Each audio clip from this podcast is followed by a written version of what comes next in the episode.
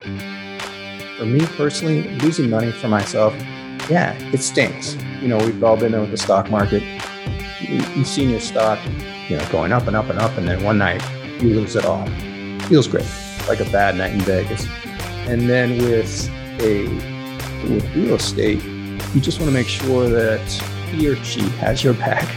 And I think that, I know I'd feel a lot worse losing my investors' money. What's going on, guys? Thank you for tuning in. This is Passive Wealth Strategies for Busy Professionals.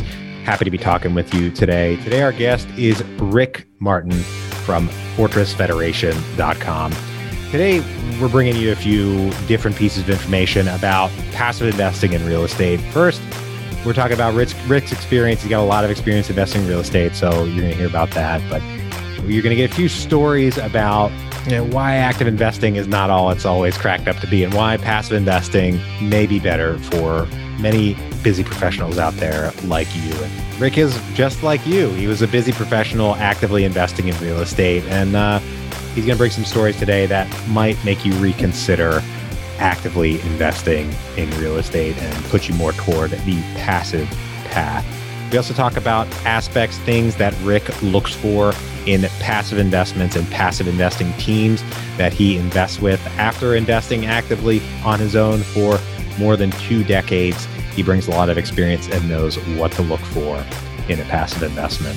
A lot of information on this one, and you're going to pick it all up today. At least I hope so. Maybe go back and listen again if you don't get everything. For everybody who's new to the show, I'm your host, Tabor Lut. I'm a real estate investor, real estate syndicator. I buy apartment complexes with passive investors and split the return. Love talking with guys like Rick with so much experience and learning from them alongside you. Without any further ado, here we go with Rick Martin from FortressFederation.com. Rick, thank you for joining us today. My pleasure. It's an honor to be here, Taylor. Great to talk with you. We chatted a bit before we hit record, but had to start getting some of this on tape. Before we get into what we're going to talk about today, can you tell the listeners about your background, your experience, and how you got to where you are today? Yeah, absolutely. So I was one of those accidental investors, I suppose. I was, this is a long time back in Seattle, and I had graduated college, but I was pursuing career in music. I had all these day jobs, and I was actually putting some money away, bought my first single family there. And, it was like 150 grand. It was a really nice little house in Seattle. Try to do that today. Life took a change. Actually, that change was, I was tired of being a starving artist, which I was. And, I put that house up for rent and then went on up to film school in Vancouver, British Columbia, and held on to that rental and was, getting some nice income on that deal. And I thought, this is nice. So my plan was to continue on that path. And, the goal initially was to get like a house a year. That didn't happen, but I did continue down the path. I remember buying a place in Vegas, which looked great, but that was prior to 2008. So that didn't look so great later on. I remember having a meeting with a couple different loan mortgage people saying, well, your loan to income ratio is off. So you can't get any more loans. I was like, oh, okay, shoot. And, it's just amazing to me. This is prior to BiggerPockets, and it's but that's no excuse, because I know a lot of people who knew a lot of stuff before BiggerPockets ever came around. But I did continue on, and I remember partnering on a couple places in Palm Desert. After I moved down to LA, I ended up getting a duplex in LA, and so I was building some nice equity, and I sort of thought I knew what I was doing, but I kind of had a second phase in life where I did start studying up a lot more and learning the numbers, and I was trying to choose a market, and I ended up in the Midwest. I ended up in Indianapolis. And being active, I was doing some flips. I was buying some long-term rentals and doing some burrs. I did a nice burr on a fourplex in Indy that I still have today. And a lot of it was great, very educational and profitable. But I was working my full-time job this whole time. And it is a lot. It keeps you up at night. And it did. I had some exciting stuff going on with the flips. And the same with the fourplex. Some just things that would keep you up at night. And I'd be taking phone calls during the day at work. I was like, I don't know if I can be doing this, So I think I heard a podcast and I heard about multifamily, and I said, okay, I'm going to get an apartment. And that was kind of my goal. I was going to buy an apartment for myself. And then along the way, I heard about these syndications, and the returns sounded pretty good. And also I could hang on to the active stuff that I did have, but I could kind of, once you get off the initial setup of a syndication, it is pretty truly passive, So I did one, then I did two, then I did three. And that was kind of my plan. I was going to just sort of multiply these syndications. And as they either refinanced or if they sold, then I would go out and get another. And I continue to do that. I continue to look for passive investments. And I have my favorite parts of the country that I like to look in. So I can imagine through that process of doing all these deals yourself, getting phone calls during the day while you're at work, you had some experiences that pushed you obviously in the direction of passive investing. Can you tell us a bit about some of those things that happened that caused you to consider, more passive investments? Through your real estate? Yeah, absolutely. Well, I can think back to another rental that I had in Seattle that was going really well. But I remember getting a call at 1 a.m. And this, I had moved from Seattle down to LA by now. And I got a call from this neighbor who she loved calling me on everything. And she had every right because these particular tenants were a challenge. And she said, you have a fire goth party going on at your house right now. And I would say there are 200 people there. And, I had property management, and she had property management's number, but they, I had fallen out of favor with the neighbors. These people, they would have like big black garbage bags piled up out in front of the house. It was a really nice house and a really nice little neighborhood. And it looked like they had a bunch of dead bodies or something out in front. And they were a unique bunch. And, they were literally having a fire party. And so another neighbor called me same night, like 15 minutes later. And he was concerned his tree was going to catch on fire. So, the fire department got called, the police got called, my guy called the property manager, and that house was cash flowing really nicely. And I really wanted to hang on to it, but after all the complaints and, I was just not the favorite neighbor in the neighborhood anymore. I decided to sell that place. That's just one. I could go on. Speaking of some of the deals in Indianapolis, like the flip was looking good for me. And then boom, we did the scope of the sewer line. And 14 grand later, the property, the profit wasn't looking so good. I'm happy to report I've never lost money. Well, there's one I can tell you about later, but it's a different kind of investment. But I've had some margins shaved off due to stuff like that. Sewer lines, there's nothing you can do about it. It's just the way it is. But it was also kind of like what I alluded to earlier. It's the stress at work when you're at work and you're getting those phone calls and you really can't be dealing with it. So those are a couple of good ones that I can think of off the top of my head. Well, the goth fire party. The goth fire party. Wow. Well, that sounds rough. And I haven't done a flip myself, but from meeting many flippers, learning about their businesses, it seems like just the daily activities, even when things aren't going crazy, just keeping the thing running is a job on its own.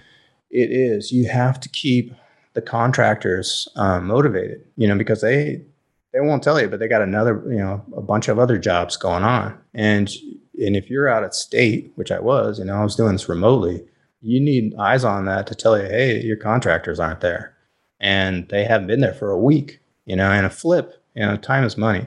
Like you generally want to get in and out of a flip like 3-4 months if you can. And I don't even want to tell you how long this one, the one with the sewer main, that thing was like beyond a year. So there was all kinds of stuff. You know, the holding costs really add up with a flip. So yeah, there are challenges that people need to be aware of when wanting to be an active real estate investor. It's not all rosy. It's fun, you know. It's Monopoly. It you know, the numbers work. It's great, but there are challenges and there's work you got to deal with. Yeah. So in making that transition to syndication investing and getting into those, what are some early lessons you had to learn to start evaluating those syndications, or, you know, find the good deals and figure out, you know, which ones you wanted to invest in? Yeah, well, you know, I think a lot of people will tell you you got to start with the sponsor. You want to have a good intuition about that person. And I've had a few where I thought I had a good relationship, and then I learned a few things. And you can be aggressive. You can do background checks. You can definitely ask for references, which I do. You can have some nice long conversations with some people that have invested with these sponsors and learn a lot that way. Learn how they communicate. You know, it's not all about the returns all the time. And, you know, along the way, you kind of figure out, okay, what's important to me? Is cash flow important to me? Do I want to get a healthy dose of cash flow each month, or am I trying to build my net worth and I'll take a little more risk and build some upside? And then I love to do like market research and see, you know, what's happening in every market. I like just vetting every market. So I do that on my own, regardless whether I'm active or passive. And you kind of narrow it down on to where you want to invest. So you find a good partner or you find a good sponsor and he's in a good market that you like. Then it will just come down to the deal itself. And you want to familiarize yourself with some of the key components, like underwriting, for sure. You want to know when you're looking at some rent growth that seems a little lofty. You want to know about the exit cap, and you want to base that exit cap against the stabilized market cap, not the purchase cap. I see a lot of deals that come through and they'll have a purchase cap on there, and they'll bump the exit cap up from there. And, you know, that's just one deal. You want to be comparing that exit cap to a bunch of deals. So you want that market stabilized cap to compare it to. So there, you know, you get these fundamentals down and you're good. And you have a few conversations really with the sponsor, and you're probably good. You know, you'll understand, like, okay, I can trust this guy. He knows what he's talking about. And you talk about the nuts and bolts, and when you're ready, you're ready. Nice. So when I say the word deal breakers, what comes to mind in investing in a syndication? What are a couple of, you mentioned a few things that you look for. Are there any other deal breakers? Well, since it's deal breakers, let's talk about deal breakers. And I like to look at the numbers, and I just mentioned a few. If, like, I just looked at a deal that looked like it was underwritten in any other year. But, you know, as we know, this isn't any other year. It was pretty aggressive. And, you know, this year, people need to be upping that economic vacancy. They need to be upping that cap, that exit cap that I spoke of. And if you see some high rent growth, then I think that's just a little bit too optimistic. There are rumblings that maybe we don't get any rent growth for the next couple of years. There, in terms of what, and depending on what market you're in, there might actually be negative rent growth. When I see bad underwriting or aggressive underwriting jumps off the page at me, and I'm like, can't do that. In terms of the sponsor, if I'm speaking with him and I hear anything that seems sort of self-serving, sort of greedy, if you will, I'm done, you know, because really a good operator, you start with the investor returns. If you can sleep at night and you're losing people's money, you shouldn't be in this business, you know. I don't know. I mean, for me personally, losing money for myself, yeah, it stings. You know, we've all been there with the stock market. You've seen your stock, you know, going up and up and up. And then one night you lose it all. Feels great. like a bad night in Vegas. And then with real estate, you just want to make sure that he or she has your back. And I think that, I mean, I know I'd feel a lot worse losing my investors' money, losing my grandma's money, losing my best friend's money, losing anyone's money. I'd have a lot of trouble sleeping at night. Absolutely. 100%. And when you mention things that may seem self-serving, I want to just dig into that a little bit. And like, what does that mean? Is that fees? Is it equity split? Is it something else? I mean, or is it kind of just a feel that you get? Like, what does that really mean? Actually, well, that's a good question. When it comes to fees and equity splits and, you know, waterfalls and all this type of thing, I can see both sides. You know, I know that it's challenging for, really, I wasn't speaking to that first to answer your question. It's more something will slip out in the conversation that I just get the sense they're in it for themselves. And, you know, we all need to be somewhat selfish with our own investments, you know. But if you are the steward of a bunch of people's capital, you can't be that way. But getting back to your other thing, fees, yeah, I suppose if you see an outrageous acquisition fee, something above 2%, that's probably not a good sign. And then waterfalls, you have to be aware of them. Like they're basically incentives, right, for the operator to do well. And if you hit this mark, if you hit a certain IRR, then the split changes. Now, that is something that they will tell you that this aligns with investor interest because it keeps them motivated and to do the deal right and to do it well. And honestly, I'm in on some deals with some waterfalls passively.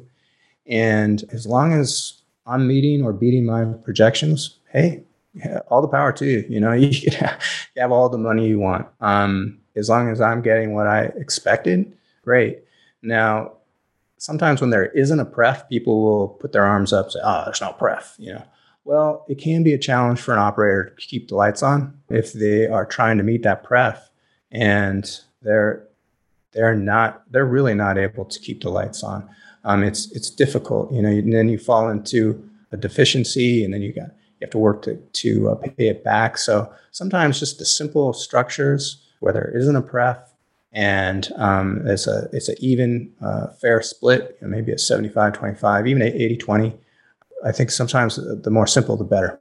I agree. I like simplicity in a lot of these deals, both, you know, actively and passively. And so something we haven't mentioned here is like the good entrepreneur that you are, you got into real estate syndication passively and just couldn't stay out and couldn't stay just solely passive in syndication. So you're, you know, getting into the active side of syndication, having been an active real estate investor for a number of years now. I just want to make sure we touch on that and talk about that experience. And just as a comment before we do that, something I've observed and folks in this space will observe is that a lot of the active syndicators out there are passive investors as well. They don't get out there. They don't talk about it, but behind closed doors, you might see a Schedule A that is going to have their name on it or their company's name on it. Mm-hmm. And they're big active names, but they're still passively investing in deals. So, you know, just keep that in mind.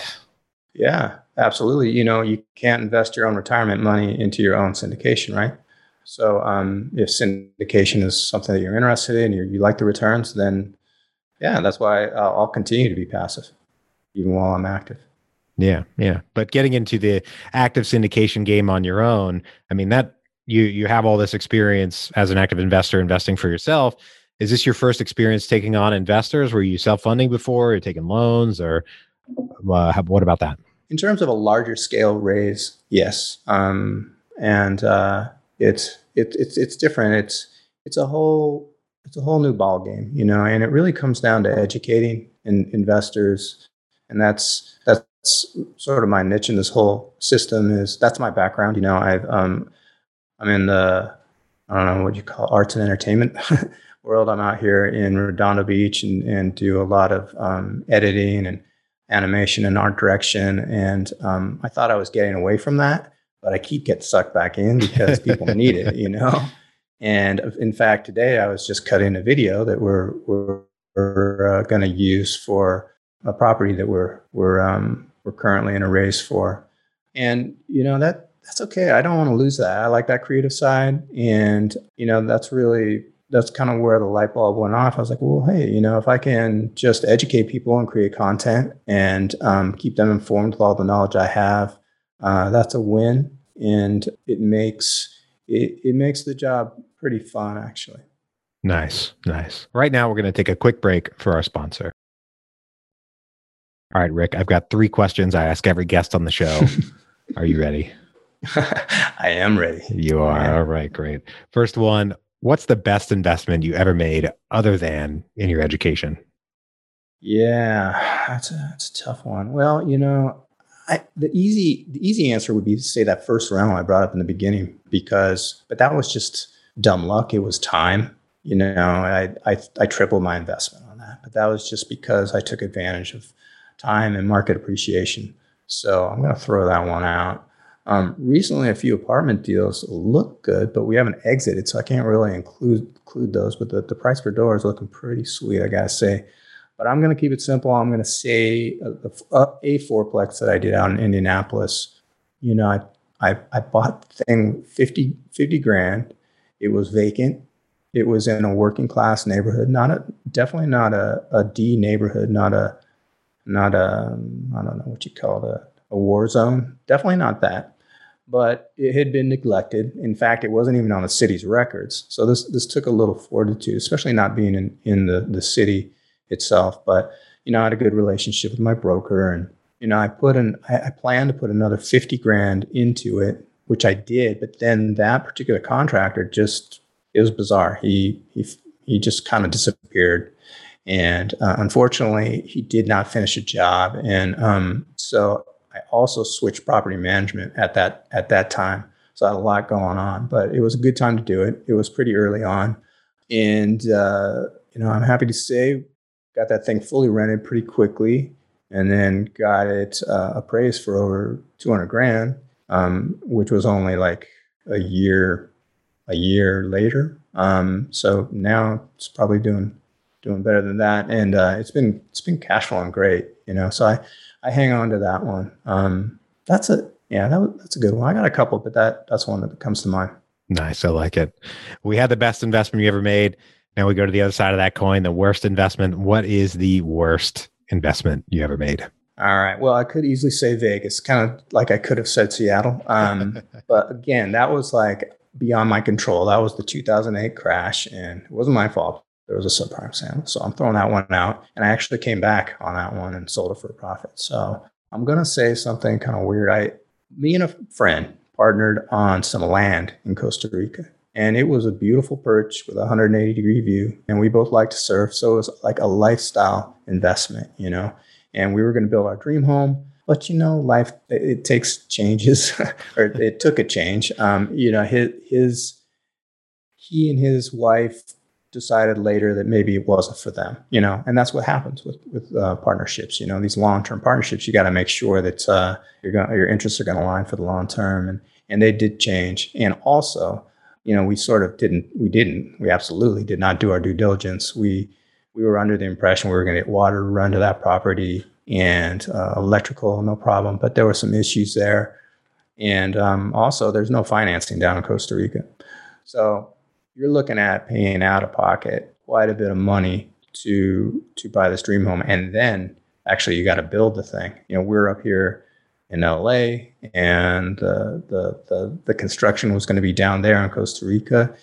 And it just, you know, sometimes you have to really analyze your dreams and make sure you're in the right position to do it. And ironically, this year we found a buyer, but it was right before COVID hit. And he was going to do a little owner financing with us. And the contract's still there. We actually have the earnest money. And we'll get out of that thing, but I don't know if we're going to break even on that. So that's my worst investment. Wow! And what's that about? Is my dream is crushed, right? My favorite question here at the end of the show is: what is the most important lesson that you've learned in business and investing? Yeah, that's another good one. I would say to add. Just look to always add value. You know, in most businesses, you're not in it alone, right? You're looking for partnerships, and you don't want to come out with someone with like, "Hey, can I pick your brain?" And you know, can you kind of mentor me on the ways of syndication or whatever it is that you're interested in. You always want to self-analyze and see what value do I bring, where are my strengths, and add that value and don't expect anything in return. And it will usually come back to you, I believe. Nice. So what you give is what you get. Nice. Super helpful. And I've had a lot of folks come up to me and in my meetup, other things like that, asking if they can help. And like, now I have the job of finding something, you know, this guy can do for me. But if he'd come with an idea, that'd be much more helpful. And a lot of folks in this space see that type of thing. So fantastic advice. Rick, if folks want to get in touch with you, they want to learn more, so on, where can they find you? Yeah, go to my website at www.FortressFederation.com, and you'll find a lot of free information up there. I like to bring a lot of content to the website. In fact, I have a free ebook up there that gets you up and running. It's a quick start guide to investing in syndications. So it summarizes things pretty quickly and nicely and gets you off and running. And also, if you want to find me on Facebook, you can find Fortress Federation there, and you can find me on LinkedIn. And now I have a YouTube channel. So just search Fortress Federation on any one of those platforms and you'll find me. All right, great. Well, thanks so much for joining us today. Really appreciate all of the information. To everybody out there, thank you for tuning in. If you're enjoying the show, please leave us a rating or review on Apple Podcasts. Very much appreciated, and it helps other people learn about the show. If you know anyone who could use a little bit more passive wealth in their lives, please share the show with them and bring them into the tribe. Thanks for tuning in once again. I hope you have a great rest of your day and a great week, and we'll talk to you on the next one. Bye-bye.